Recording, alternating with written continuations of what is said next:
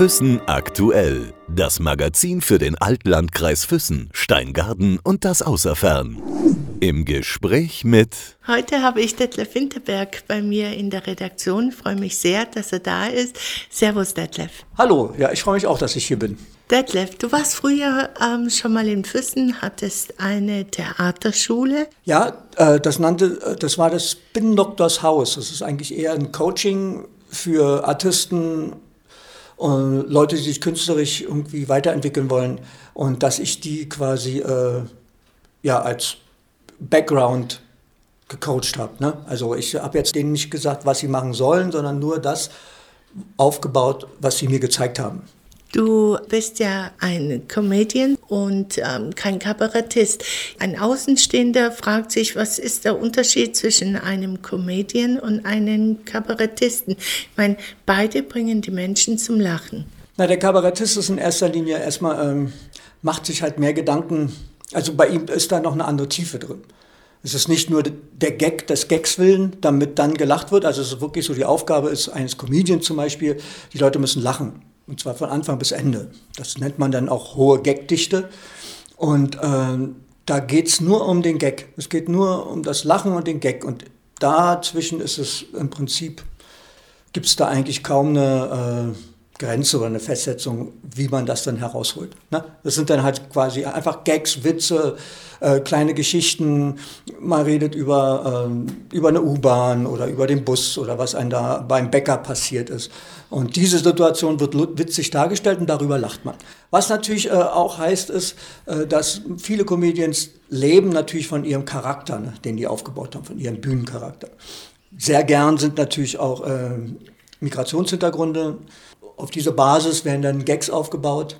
Und die kriegen dann natürlich schon dann auch äh, einen kabarettistischen Hintergrund oft, weil das dann schon wieder eine andere Tiefe hat. Ich will gar nicht sagen, dass es nur unbedingt immer politisch sein muss, aber es gibt halt einfach noch, die machen sich halt andere Gedanken und bauen da dann ihre Gags drauf auf. Also wenn ich jetzt da so ähm, zurückblicke oder mir manche Comedians oder äh, Kabarettisten anschaue, also das mit dem Migrationshintergrund finde ich irgendwie, keine Ahnung, ich finde es nicht so besonders witzig oder nicht irgendwie charmant. Ähm, ich als Zuschauerin oder Zuhörerin, mir gefällt es gar nicht. Ja, das ist eine Geschmackssache. Ne? Wobei ich mittlerweile, ich kenne ja viele Kollegen, und äh, ich mittlerweile festgestellt habe, es ist eine gute Basis für die, auf die bauen die auf, die Leute richten sich darauf ein. Und dann, je nach, wie gesagt, Geschmackssache, ob es manchmal zu krass ist oder zu wüst oder halt wirklich mit einem Hammer drauf. So. Aber es gibt sehr viele elegante, die haben es mittlerweile auch wirklich gut raus, dass sie mit so einem ganz äh, leichten, also mit einer Sympathie mir ihre Sicht klar machen können. Und das finde ich eigentlich sehr schön. Also da, das funktioniert gut. Da gibt es wirklich gute Leute, die es einfach schaffen, Situationen. Äh, es gibt natürlich auch welche, die sagen, ja, hier, äh, ich bin jetzt äh, schwarz und alle hacken auf mich rum. Und äh, das ist natürlich nochmal eine andere Geschichte. Aber da gibt es halt auch äh, Deutsche, die dann da auf Sachen rumhacken und man denkt, ja gut, das ist jetzt mit einem Hammer drauf oder so. Aber äh, es gibt einige jetzt, die wirklich eine Eleganz haben. Und das ist, das ist wirklich sehr lustig. Wenn ich dich anschaue, wenn du schon so reinkommst ähm, und wir anfangen zu reden, deine Augen weiten sich, die eine Augenbraue geht nach oben und ich denke sofort auch an Pantomime bei dir, weil das ist ja echt grandios, wie du das darstellst. Ja, danke schön. Ja, ich komme ja, meine Basis ist ja Pantomime, also ich habe ja mit Straßentheater angefangen, mit äh, Roboter in Berlin in 81, also Anfang der 80er. Und ähm, das hat sich ja super entwickelt. Und, und, über diese Bewegungsgeschichte bin ich dann irgendwann auch mal nach Paris und habe dann so eine Mime-Ausbildung, eine einjährige, und bin dann danach direkt nach Barcelona und habe da weiter mich mit Straßentheater beschäftigt. Und dann eben mit dieser Basis das weitergeführt. Mit Leuten, die man eben auch mal mit der, auf der Straße arbeitet zusammen, ein Jongleur, da kommt ein Zauberer. Und diese ganzen Elemente, die kommen natürlich und mischen sich dann irgendwann. Und so konnte ich dann meine Basis immer weiter ausbreiten.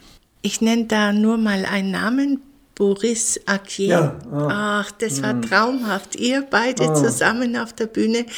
Ich bin, und nur Pantomime. Ja, ja, ich war, und Geräusche. Ich, und Geräusche, mhm. grandios. Ja. also das ist, der wohnt halt äh, sehr, sehr weit im Süden Frankreichs und ähm, da konnten wir natürlich dann irgendwann nicht mehr weiterarbeiten, weil es wirklich zu weit auseinander war.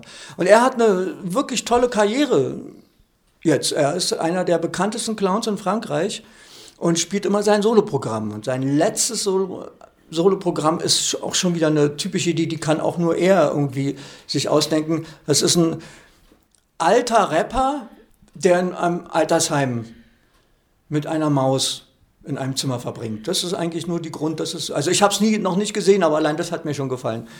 Und äh, ja, er ist also, für, für mich ist er einer der größten Clowns, Boris weil der wirklich ist alles so umsetzt. Und es hat so einen Spaß gemacht, mit ihm zusammen da aufzutreten. Das war schon, schon wirklich, von dem habe ich auch viel gelernt. Also gerade was eben auch so, eben auch, ne, diese, der Gag an sich ist, ist natürlich lustig, ne? Aber für mich, und das war halt auch damals bei uns immer so, wo kommt der Gag her? Ne? Und wenn der eine Auflösung hat, also wenn der auch einen Grund hat, dieser Gag, dann ist es dreimal so lustig, als wenn ich es eben nur des Witzes wegen erzähle. Ihr wart ja damals in, in Füssen, habt es dann gemacht. Ihr wart äh, beide Flieger, glaube ich. Ja, ja, genau. Es war, es war echt super, war grandios.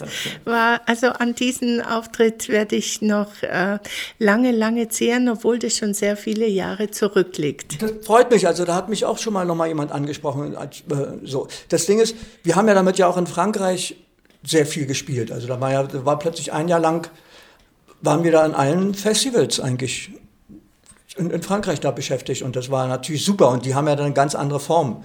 Die haben ja da eh eine ganz andere Art zu arbeiten. Und dadurch äh, hat man auch mehr Zeit, Sachen zu, aufzubauen. Und das kam halt noch eben aus meiner Zeit. Ich hatte ja mal früher einen Zirkus, ne, Gosch. So ein, äh, das war der erste Zirkus ohne Tiere und so in Deutschland. Genau, da wollte ich auch hm? nochmal zurückkommen. Du bist ja der Gründer von Zirkus Gosch und äh, es war ja in Berlin damals. Genau, damals zu wilden Zeiten, wo auch eigentlich alles möglich war. Das, war, das natürlich immer noch möglich ist. Ja, und davon war ja die Hälfte Französisch, die mit bei waren. Also die, die Artisten und auch Musiker und die waren ja dann, also dadurch gab es ja eben diese Mischung. Und so hatten wir immer natürlich, und wir hatten auch französischen, französisch-kanadischen äh, Regisseur, Michel Dallaire, der äh, Cirque du Soleil mitgegründet hat als Straßentheater. Also so weit reicht es dahin. Und äh, über den sind wir natürlich, dann waren wir oft in Frankreich und da haben wir dann zur Hälfte auch mit Gosch immer schon in Frankreich gespielt. Also wir waren ja da quasi genauso in Frankreich wie in Deutschland tätig. Und daher kam halt dann auch der Kontakt, dass ich dann mit dem Boris eben in Frankreich spielen konnte, weil der Agent davon so begeistert war und das auch mal schnell mitvermittelt hat. Und das war natürlich unser Glück. Der Zirkus Gosch, wann hast du den gegründet und wie lange, also so wie ich das heraushöre, war das ja dann ein Wanderzirkus, oder? Ja genau, das war halt dieser äh, Zirkus, wir haben ja meistens auf Bühnen gespielt, also wir haben im äh, Tempodrom im Zirkus angefangen und da hatten wir dann proben können, da haben wir das erarbeitet, aber an sich war das eine Geschichte, die wir auch oft auf der Bühne gespielt haben. Und das Besondere an der Geschichte war eben diese Rockband. Ne? Also das war eben, wie gesagt, keine Tiere und durch den Michel Dallaire eben immer alle auf der Bühne meistens. Und das war halt das, was die Leute einfach nicht kannten. Vermischt eben mit äh, Artistik. Und das war eben dann dieser zirzensische Beitrag. Ne? Hat man denn, also ich es gibt eine Aufnahme. Ich muss, dir mal, ich muss dir mal einen Link schicken. Es gibt eine Aufnahme von Dreisat. Dann siehst du mal, wie das war. Das war wirklich äh, echt genial. Also es hat so, das waren eben, und da auch wieder, ne, war die Arbeit an den Charakteren. Ne? So, der, was er hergibt. Jeder hatte einen Charakter und den hat er durchgezogen. Und dadurch hat man eben nicht nur einen Artisten oder den Conferencier wahrgenommen, sondern man hat zwölf Leute gleichzeitig wahrgenommen. Weil die Musiker auch alles Charakter, also jeder war in seinem Charakter und hat sein Instrument gespielt. Und dadurch war das natürlich so massiv, auch für damalige Verhältnisse, dass die Leute auch gar nicht erstmal wussten, wo sie hingucken sollten. Und das war aber Absicht. Und diese Eindrücke sind, hauen natürlich mehr um, als wenn man dann irgendwie damals so, und jetzt kommt der äh, Clown Hudeli, bitteschön. Und dann kommt er da raus und dann passiert das. Und dann, so, also das war natürlich dann, und das nennt man halt Cirque Nouveau aus Frankreich. Das war damals, fing das da auch schon an. Und wir waren, ja, möchte ich schon sagen, die ersten Deutschen, die das da so umgesetzt haben. Also neuer Zirkus quasi. Ähm, wie lange habt ihr Zirkus Gosch gehabt? Na, also wir in Deutschland hatten wir den, glaube ich, zehn Jahre. Also ich war fünf Jahre, ich war ungefähr so vier Jahre dabei. Ich und dann lief, war der in Deutschland. Also ich glaube, acht Jahre war er gab es den in Deutschland und dann nochmal fünf Jahre nur rein in Frankreich. Da war es dann auch ein reiner französischer, aber immer noch unter dem Namen Gosch mit vier Ur Urmitgliedern. Was bedeutet Gosch? Es kam, es war halt unser Gitarrist, hatte das irgendwann gesagt. Ähm, oh my gosh. Das ist eigentlich der Ausbruch, der, der Ausdruck des Erstaunens. Und das ist Gosch. Und da habe ich dann halt auch irgendwann dann äh, dieses Logo entworfen. Und das ist wohl so in sich, konnte man das nie wieder verändern. Deswegen waren alle gezwungen, bis zum Ende dieses Logo zu behalten. Und äh, das war auch dieser Ausdruck. Ne? Kommt eben, das heißt so. Was hat dich bewogen, aus Berlin zu, irgendwo in die weite Welt zu gehen? Sagen wir mal, naja, weite Welt, andere sagen in die Provinz. Was hat dich dazu bewogen, nach Füssen, Augsburg zu gehen? Was war der Grund? Na, die Liebe. Also es war halt, ich habe, äh, also meine liebste Romana, meine Frau, die habe ich ja äh, in Berlin kennengelernt. Die hat ja da Medizin studiert und äh, da abgeschlossen. Und dann kommt sie ursprünglich aus Kaufbeuren, also aus Neugablons. Und aus dem Allgäu, ne, wie hier so. Und da war es dann halt so, dass wir dann irgendwann, äh, als dann die beiden Kinder da waren, war halt dann die Überlegung, wo ist der nächste Schritt, weil sie ihren Arzt im Praktikum eben im, ähm, im Enzelsberg machen konnte. Haben wir gesagt, ja, ziehen wir erstmal direkt erstmal hierher nach Füssen. Und dann nach fünf Jahren war es dann für mich doch ein bisschen zu weit weg von dem, von meinen anderen Jobs, die ich dann, also von der, von, quasi von der Basis. Und da haben wir dann halt gesagt, ja gut, dann äh, ziehen wir nach Augsburg damit wir eben immer noch jetzt einfach auch in der Nähe von den Eltern, von den Verwandten und überall, die sind ja da quasi um die, um die Ecke. Und das war so der Grund. Und jetzt sind wir halt wieder hierher, weil es uns hier einfach sehr schön gefällt. Dir als Berliner auch? Ja, ja, deswegen habe ich ja, ich bin ja schon seit äh, ja, 23 Jahren wohne ich ja nicht mehr in Berlin. Also wenn ich jetzt mal hinkomme, ist es Erstaunliche, dass es immer noch, also ich habe ja früher mal die Scheinbar gegründet, ne, diese Open Stage mit, also auch nicht, ich bin immer nicht mit allen zusammen. Ne? Und da ist es tatsächlich so, dass sich da noch nichts verändert hat. Das ist wirklich unglaublich. Also, und das gibt es jetzt mittlerweile 35 Jahren. Und ich komme da hin und es ist wirklich so wie immer. Und dann hat man das Gefühl, boah, ich bin da gar nicht weg aus Berlin. Vermisst du es manchmal, dieses Großstadtflair, dieses äh, Verrückte eigentlich, was in so einem Künstlermilieu passiert? Weil hier ist ja eher alles so ein bisschen brav. Ja, aber das hat ja, äh, ist ja auch mit Augsburg, mit allen, dadurch, dass ich ja viel unterwegs bin. Also ich habe ja immer noch, äh, also habe ja viel mit dem GOP zu tun, mit den Varieté-Häusern. Und ähm, ich selbst trete ja auch immer noch viel auf und bin dann ja auch schon immer woanders, da wo halt eben auch äh, nochmal was anderes stattfindet. In Berlin ist es halt so, dass ich da, äh, ja, das ist wirklich schon so weit weg, dass ich jetzt gar nicht das Gefühl habe. Es gab mal vor zehn Jahren oder so, als, als zehn Jahre weg war, natürlich irgendwann mal so ein Gefühl, aber ich vermisse es jetzt nicht unbedingt. Also das ist jetzt einfach so eine Geschichte. Dafür ist es auch einfach von der äh, Richtung her hat sich das auch anders entwickelt.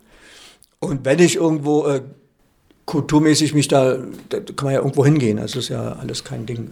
Du hast ja sehr viele interessante auch Kabarettisten gecoacht und sehr viele Komödien, wo man eigentlich gar nicht denkt, boah, der Detlef Winterberg macht es, der hat den und den gecoacht. Ja, genau. Und also, auf deiner Basis. Also es gibt natürlich auch Bekannte, mit denen ich viel an der Basis jetzt, mit denen ich jetzt nicht mehr arbeite, die jetzt auch ihr Ding machen und auch es gibt auch viele, die im Laufe der Zeit halt einfach eh wissen, wie was funktioniert. Und da braucht man mittlerweile auch keinen Coach mehr. Also es war halt mal ganz zum Anfang. Ich selbst coache immer noch gern, also kommen immer wieder Leute.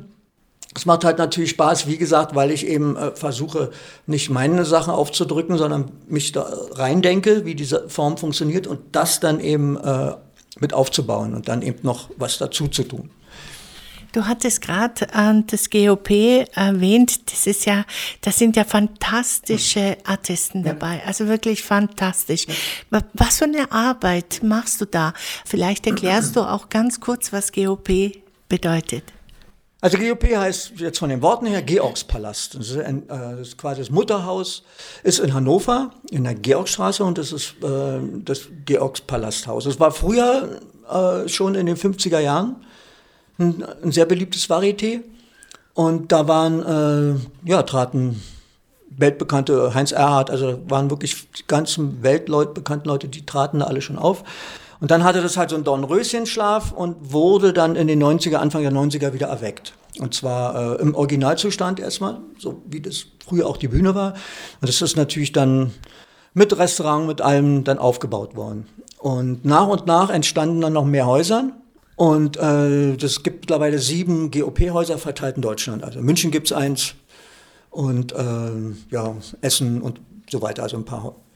Und da gibt es jetzt halt so ein Prinzip, es, werden, es wird eine Show aufgebaut mit Thema und sehr modern. Also es gibt halt also verschiedene Kategorien. Es gibt zum Beispiel äh, eben die normale Moderationsshow mit Nummern. Dann gibt es eben ähm, Themenshows, wo man ja zum Beispiel, was weiß ich, Campingplatz und dann dreht sich alles um den Campingplatz, auch viel mit Charakteren. Und dann gibt es eben nochmal so die äh, wirklich, das finde ich eigentlich auch ganz toll, die speziellen Shows. Das sind Shows, die nicht immer unbedingt ähm, einem vom Geschmack her treffen. Die Nummern sind immer gut, ne? Also wenn dann, also das ist halt das oberste Priorität, dass natürlich die artistischen Nummern immer High Level sind. Ne? Also die sind wirklich so, das ist, deswegen gehen ja auch viele hin, ne? damit die dann.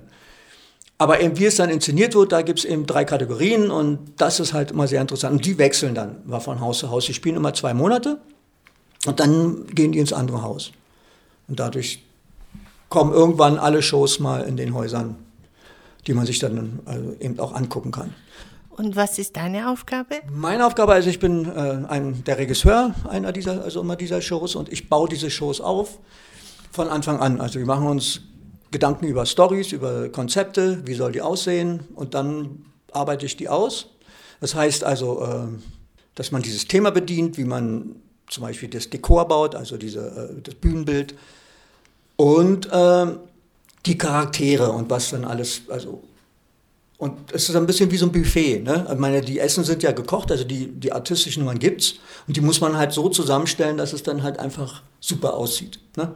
Also wenn man sagt, ja zum Beispiel in dem Restaurant gibt's jetzt indische Wochen und da macht man halt indisch, dann macht man hier noch eine Figur und da sitzt noch ein, Ele ein Elefant und weißt du so diese ganzen und hat dann das in, in, in äh, bunten Tepp äh, Tüchern, weißt du, so, dass es dann einfach indisch ist mit Räucherkerzen und so. Und so ist es halt im Varieté auch, dass du diese Nummern hast und die werden dann eingebettet in dieser Idee. Ich habe jetzt meine letzte, meine momentane Show, die jetzt läuft, nennt sich Freaks. Die ist sehr schön, die spielen auch in München im nächsten Jahr. Und die, die ist wirklich super geworden. Da gab es noch eine andere Geschichte, als ich dann, also da habe ich zum Beispiel die Copperlin-Show, die habe ich um einen Komiker gebaut im 70er-Jahres-Style, was auch sehr, sehr schön war, mit einer Choreografin, die dann auch immer alles so wirklich tolle Choreografien hatte. Und eine Rockshow hatte ich auch mal, Rockstar. Da ging es wirklich, und die, das sind dann die Themen, die ich natürlich dann bediene. Und danach werden natürlich dann auch Nummern ausgesucht, ne, die so funktionieren. Also Jetzt, ähm, also wenn dich die Leute sehen könnten, deswegen musste ich zwischendurch lachen mit deinen Händen und Augen, wie du da gespielt hast. Also wirklich wunderbar. Mhm. Ähm, ist es so, ich meine, kann man das abwerfen, Detlef, dass man dann einfach, oder erwarten denn die Leute, dass du immer komisch bist, immer lustig bist, immer irgendeine Pointe hast, die du dann so mal rausschmetterst? Äh, erwarten das die Leute oder bist du in deinem normalen Leben, also außerhalb des, was du machst, auch ein anderer Detlef? Was heißt ein anderer Detlef? Also, ähm, ja, vielleicht ruhiger, aber wo, wobei ich mittlerweile auch einfach sehr gern lustig bin. Also, also ich mag es einfach, das kommt halt auch aus meinem Berliner Ding, ne? Und das ist so, man nennt das immer, damals nannten wir das mal dämlich quatschen. Und das ist wirklich so, also wenn so in Berlin gibt es halt eine Form, da redet man einfach irgendeinen Mist. Und das ist dann einfach lustig. Und dann, also da gibt es kaum, und da, das ist das, was immer mitschwingt. Und das ist das, was natürlich auch bei meinen Sachen, bei meinen Shows auch immer ein bisschen mit auftaucht. Und dann gibt es natürlich das, wenn du dann mit, dich mit den Leuten triffst, mit Artisten, also mit äh, Leuten aus dem Dings, hat es natürlich so einen Code. Ne? Das ist dann so, man, man hat, hebt dann schon seinen Level und redet dann da schon natürlich nochmal ein bisschen anders, als wenn ich jetzt ganz normal mit jemandem unterhalte. Also so, also da gibt es halt, also ich denke, dass ich da schon so auch ruhiger wirke oder so. Also ich kann auch mich ernst unterhalten. Eine Medizinerin und ein Comedian. Ja, das ist eine wilde Mischung. Ja, das, die, das ist aber super. So bleiben wir beide auf dem Boden. Wir sind jetzt bald 30 Jahre zusammen und dann jetzt äh, bald 25 Jahre verheiratet. Und äh, das ist super, das passt gut. Wir sind da, sie hat ihr Ding, ich habe mein Ding und zusammen passt es doch ganz gut, als wenn jetzt äh, beide in eine Richtung, also nur ein Thema haben und und ich denke, was halt auch ganz gut ist, dass man auch mal wieder mal aus äh, mal wieder mal eine Pause macht, wenn ich unterwegs bin oder wenn man halt einfach zu tun hat und dann sich freut, sich wiederzusehen. Das ist natürlich auch, eine, denke ich mal, eine ganz gute Richtung. Das hat ja bis jetzt ja sehr gut geklappt, toi toi. Deine Frau ist ja Psychologin. Nimmst du dir da was heraus oder gibt sie dir manchmal Tipps oder fragt sie dich manchmal auch was Charaktere anbetrifft? Sie hat äh, Facharzt für Psychiatrie und Psychotherapie. Und da, ja klar, also wir sind da, äh, wir tauschen uns da mal ein bisschen aus. Also wenn, wenn wir zum Beispiel hatten wir immer mal so eine Zeit, wo wir mal viel Walking waren und da haben wir dann immer über viele Sachen gesprochen, manchmal halt eben auch über ihre, also ihre Fälle kann man halt sagen, jetzt also nicht, dass sie da jetzt äh, sagt, wer das ist oder was es ist, sondern einfach, dass man dann auch mal so einen Austausch hatte, gegenseitigen Austausch. Also da konnte sie auch immer, dadurch, dass sie es von außen immer sieht, hat sie mir natürlich für meine Sachen auch mal sehr gute Tipps gegeben. Ne? Da kann sie einfach sagen, nö, ist langweilig oder mm, ja. Und das nehme ich dann auch immer, das berücksichtige ich dann auch. Ist sie deine beste Kritikerin oder deine ehrlichste Kritikerin? Das ist schon meine ehrlichste Kritikerin. Und also schon, also ich nehme das, also da waren auch mal sehr, sehr gute Links, wo man dann dachte, okay, stimmt, von dieser Seite habe ich es gar nicht gesehen. Das ist eigentlich super, das so. Ich stelle mir das unwahrscheinlich schwer vor. Du machst jetzt was Besonderes, hast dein Programm, stehst auf der Bühne. Es sind vielleicht nur zehn Leute da und ja, kommt vielleicht nicht gut an, weil das Publikum nicht das Publikum ist oder vielleicht die Pointen nicht so. Führt man es zu Ende? Hat man Angst? Erklär mir mal die Situation. Ja, also das ist jetzt war jetzt zum Beispiel gestern schon so ähnlich. Ne? Also ich habe hab, hab bei der Open Stage mitgemacht, kurz in Augsburg, und dann wollten wir aber noch schnell weg. Deswegen habe ich gesagt, ich würde gerne als Erster auftreten. Ist halt auch ein Freund von mir. Und äh, da waren eben nicht so viele Leute und die Reaktion war natürlich anders, als wenn ich jetzt halt einfach, wie gesagt, auch bei meinem Solo jetzt gespielt habe oder wenn einfach ein volles Haus ist und die Leute auch wirklich Lust haben, sich einen schönen Abend zu machen. Ähm, aber da war es gar nicht so, da mache ich mir gar nicht so viel Gedanken. Ich habe das jetzt mal, waren ja auch nur zehn Minuten und die habe ich dann halt durchgezogen weil ich genau wusste, wie ich es mache und habe mein Timing beibehalten. Und deswegen waren trotzdem alle sehr begeistert. Also das ist irgendwann so ein Profi-Ding. Aber wenn ich ja zum Beispiel mal irgendwann so Spiele vorziehe, eigentlich, man kann es gar nicht von der Anzahl abhängig machen der Zuschauer. Also man kann sich ein super Art mit zehn Leuten machen, die äh, man muss es nur vorher klären. Also ich hatte ganz früher, meine, als ich immer noch Stand-up-Comedy zelebriert habe und dann war es auch einmal so, dass manchmal natürlich mal nur 20 oder 15 Leute da waren. Und da konnte man einfach sagen, so ja, ihr, ihr seht ja, ne, wir gucken mal jetzt, das war, äh, das ist jetzt natürlich ein bisschen von euch ab, auch mit abhängig, was es für ein Abend wird, ne? Und jetzt gucken wir mal, was passiert. Und das dann ein bisschen gleich aufzulockern, dass man dann, weißt du, gar nicht erst so eine Situation hat, oh, das sind nur zehn Leute, das ist ja blöd oder so. Da sind manchmal schönere Abende, als wenn du dann ein volles Haus hast und die haben irgendwie alle keine Lust oder was anderes erwartet oder irgendwas. Du hast ja einen anderen Beruf gehabt, bevor du mit äh, Comedy angefangen hast. Du warst ja Tischler. Was bewegt einen Tischler dazu, Comedian dann oder Comedy zu machen? Ich wollte ja eigentlich Koch werden. Und dann hat auch mein Vater gesagt, ach Koch, so ein Scheiß. Äh, das ist ja, so, ist ja doof. Äh, ich habe, er war erst Autolackierer damals gewesen.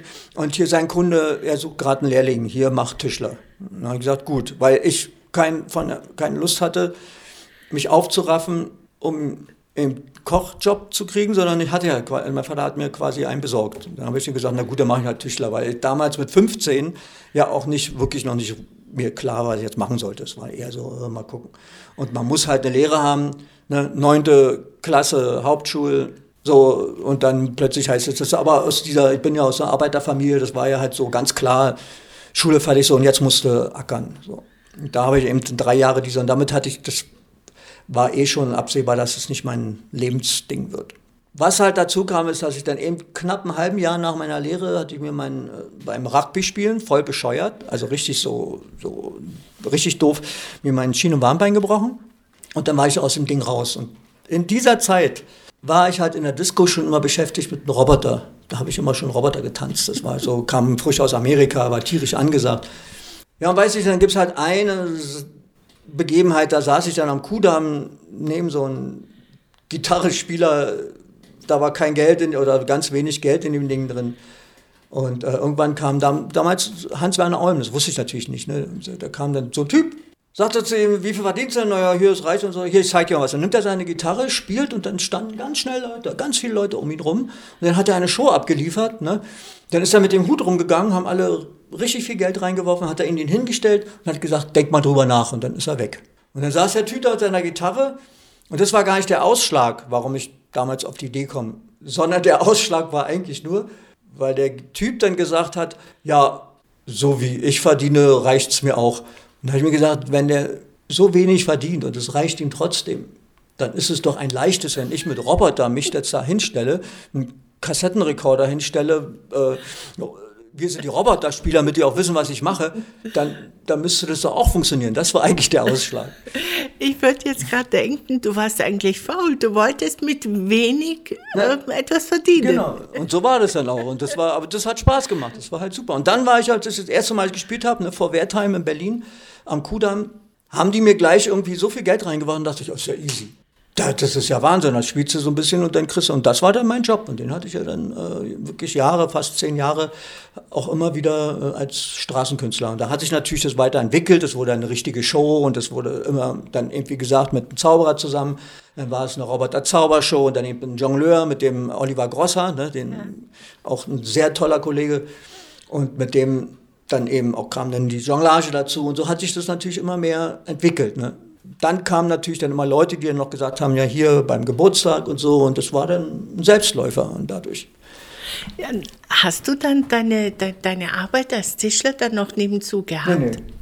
Also das war, ich war auch kein guter Tischler, ich war auch kein guter Lehrling. Also es war einfach, es war, also ich weiß nicht, was der da der Meister da verbrochen hat, um mich als Lehrling zu kriegen. Also es war schon wirklich eine, eine, wilde Geschichte. Nee, also das war schon. Wie haben deine Eltern äh, darauf reagiert? Solange er uns nicht auf der Tasche rumhängt. Das war ja so, ne? Da hatte ich ja meine eigene Wohnung irgendwann, ne? Und solange er uns er machen, was er will. Das war schon immer so. Ich konnte auch mal mit, ich war ja mal Teddyboy damals, ne, als Jugendlicher und dann äh, irgendwann habe ich meine Haare blau gefärbt. Das war immer die Lieblingsanekdote von meinem Vater der stand da wohl mit seinen Nachbarn oder mit, mit Freunden da irgendwie und dann kam ich da an und dann meinte sein äh, Kumpel, was ist denn das für ein Idiot? Und er so, der Idiot ist mein Sohn. Weißt du, so. Also so Berliner Ding, da. Ich so, soll er mal machen. Also ich hatte da schon auch meine Fre also Freiheiten, so, die haben immer gesagt, ach naja. Wie hast du dann deine Frau, hast du die dann so auf der, war sie bei irgendeiner Performance genau, von dir im, da? Im Chamäleon, in einer Mitternachtshow im Chamäleon. Die habe, da war ich ja immer mit bei. Chamäleon ist ja auch ein legendäres Theater, also Varieté, und es war damals ja wirklich richtig, da gab es dann eben diese Mitternachtsshows, wo alle Berliner hingerannt sind. Also es war schon sehr schön. Und da und über eine, ihre beste Freundin war halt eine sehr gute Kollegin von mir, die ich kannte und dadurch haben wir uns kennengelernt.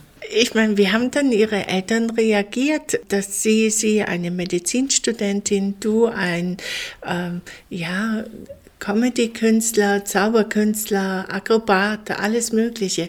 Wie reagiert man da? Na, was schätzt du denn? ich sag's lieber nicht. Aber genau so ist es. Ja klar, natürlich sind, also ich wollte ja auch jetzt gucken, wenn ähm, jetzt Franzi oder Toni mit irgendeinem Hallodri da ankommt, wo ich auch denke, so, oh Gott, das ist, was ist denn das jetzt? Oh Mann, wie, der verdient ja, also klar, ist natürlich erstmal wo man auch denkt, also die waren natürlich jetzt nicht äh, begeistert, aber im Laufe der Jahre haben sie es aber dann auch gesehen, dass es schon Hand und Fuß hatte. Also da war es ja auch schon in der Zeit, wo ich ja dann auch schon sehr sogar mit meinem Stand-up relativ bekannt war, mit äh, Quatsch Comedy Club zu tun hatte. Also da war es ja schon so, dass es ja eine klare Sache ist, dass ich da jetzt kein, kein äh, Luftding war oder so. Du hattest da auch, ich weiß nicht, ob ich da richtig liege, aber ich glaube ja. Hattest du nicht einen Beatboxer gehabt, den du gecoacht hast? Mhm, und der war, genau, der war, glaube ich, im Wetten das, oder? Robit, ja, ja, genau. Robit war ein äh, Supertalent. Supertalent. Der war, das war auch einer der ersten Super, das war einer der ersten äh, Shows, glaube die zweite oder so. Und da hatte er mich dann angerufen und meinte, ja, ähm, er ist da jetzt da reingerutscht und so und er müsste da an seinen Charakter, eben auch, ne, an seinen Charakter und wie, wie das funktioniert und wie man äh, eben in sehr kurzer Zeit die mög größtmöglichen äh, Sachen rausholt, so dass es, dass die Leute da und eben eben Unterhaltung rausholt, ohne dass man jetzt nur eben zeigt, halt, schaut mal, was ich kann. Ist ja bei Beatbox ja eben gerade das Gefährliche. Ne? Ist ja irgendwann langweilig für Leute, die nicht so viel damit zu tun haben. Man macht die ganze Zeit. Denkst du ja super, kann ich nicht, toll. Weißt du so. Und da gehört ihm dazu, das so zu verpacken, dass es auch äh, für jeden interessant ist. Und das macht der Robi sehr gut, der ist sehr viel unterwegs. Der ist sehr gut, der ist äh, gerade Gala-Bereich und so, aber er ist äh, echt und hat sich super zum sehr guten Entertainer entwickelt. War, war aber schon immer, weil er schon immer sehr nett und freundlich, weißt du so, der war, das hat man ihm auch nie so zugetraut. Ja, und da ist er bis ins Finale gekommen. Ich weiß nicht, hat er gewonnen? Nee, gewonnen nicht, aber der war, weiß ich nicht, ob es da irgendeinen Platz, also, nee, nee, aber das war schon, schon eine gute Geschichte. Du hast oder ihr habt zwei Kinder, zwei Mädels. Die eine ist ja in die Kunstszene, so wie du, mhm. ja, und die andere eher im medizinischen Bereich. Interessant, das ist so richtig aufgeteilt. Ja, ja das finde ich auch erstaunlich, ja, ja. Wobei beide jetzt nicht in die, in, in, in die richtige, also jeweils in die richtige Richtung, also in die direkte Richtung gehen. Ne? Das, also sie hat ja, Toni hat Optikerin studiert, äh, also gelernt und ähm, geht mehr jetzt eben auch in, in, in den technischen Bereich. Und äh, Franzi, die ist ja dann wirklich aus dem Kunst, also das ist wirklich Malen und Kunstbereich und ist eine sehr gute Malerin und dadurch hatte ich das, also das ist eine andere Form, wie jetzt ich eben mit meinem Comedy. Das ist natürlich nochmal eine andere Geschichte. Aber äh, ich bin froh, dass es sich da jetzt hin entwickelt hat alles. Du hast ja, wir haben ja vorhin ganz kurz darüber gesprochen, dass du auch ein Coach bist und dass du äh, Menschen quasi, die in der Branche sind, ihnen noch hilfst, das, was sie machen wollen oder das, was sie zeigen wollen, also ganz, ganz toll auf die Bühne bringen. Unter anderem auch den Mittermeier, oder? Nee, mit äh, Michael Mittermeier, also ist ein sehr guter Freund von mir. Also wir haben uns jetzt lange nicht mehr gesehen, aber ich habe ja früher eben viel übers, äh, über einen Quatsch-Comedy-Club. Der war ja damals nur in Hamburg, gab es den ja nur einmal die Woche. Oder einmal im Monat sogar. Das war damals, haben die ganz klein da ja angefangen. Und da war ich schon immer regelmäßig. Und da hatte ich sehr viel schon mit Michael Mittermeier und ähm, ach, wie sie alle heißen, hier mit äh, Eckhard von Hirschhausen. Da habe ich zum Beispiel an seinem ersten Programm gearbeitet. Das war jetzt, aber, aber nicht mit Michael Mittermeier. Also, aber wir hatten einen sehr großen Austausch. Der hat ja mal früher auch, beim, als er in Berlin war, auch mal bei uns gewohnt und so. Also das war schon, schon, schon sehr nett.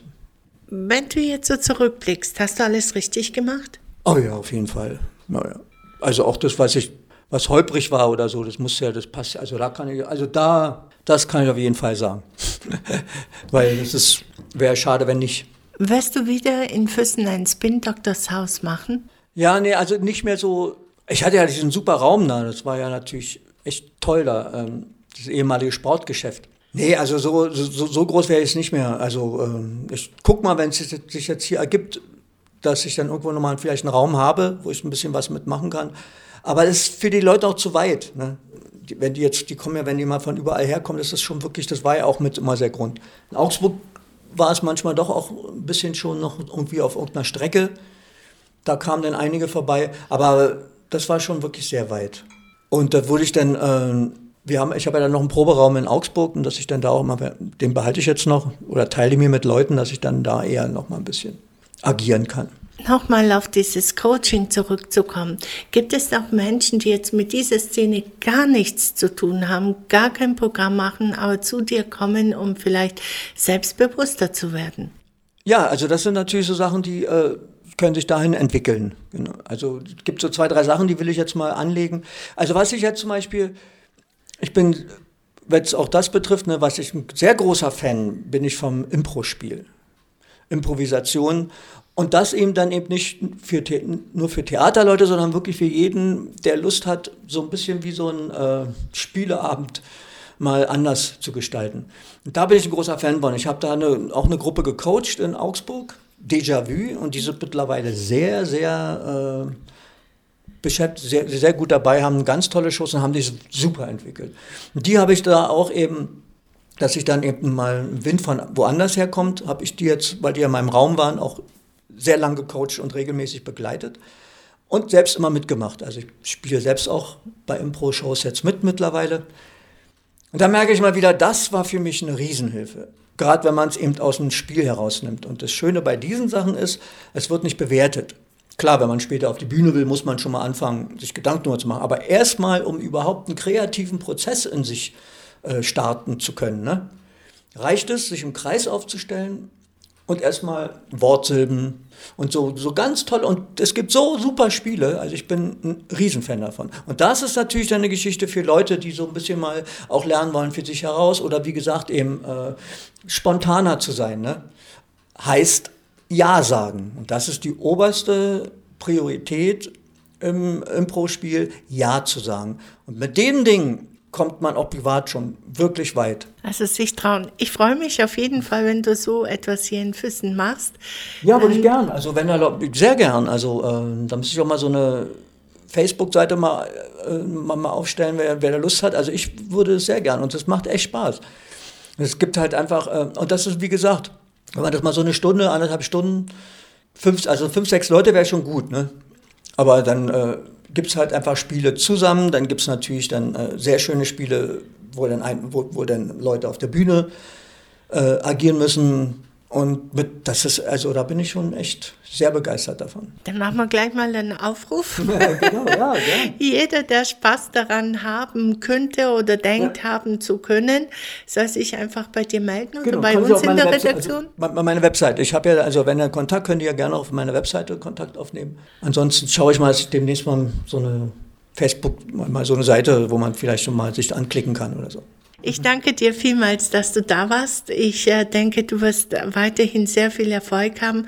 Vielen Dank, dass wir dich in Füssen haben. Ja, ja ich freue mich. Ich finde es auch einfach, ich bin auch, wir sind auch sehr begeistert.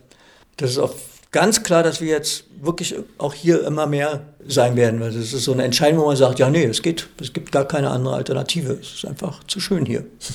Ja, und viele finden Füssen schön. Wir haben auch so tolle Künstler hier. Mhm. Und es ist wirklich eine wunderbare Stadt, eine Stadt, die wirklich sehr viel Impulse aufnehmen kann und Impulse weitergibt. Genau. Dankeschön, lieber ja, Detlef. Sehr gern.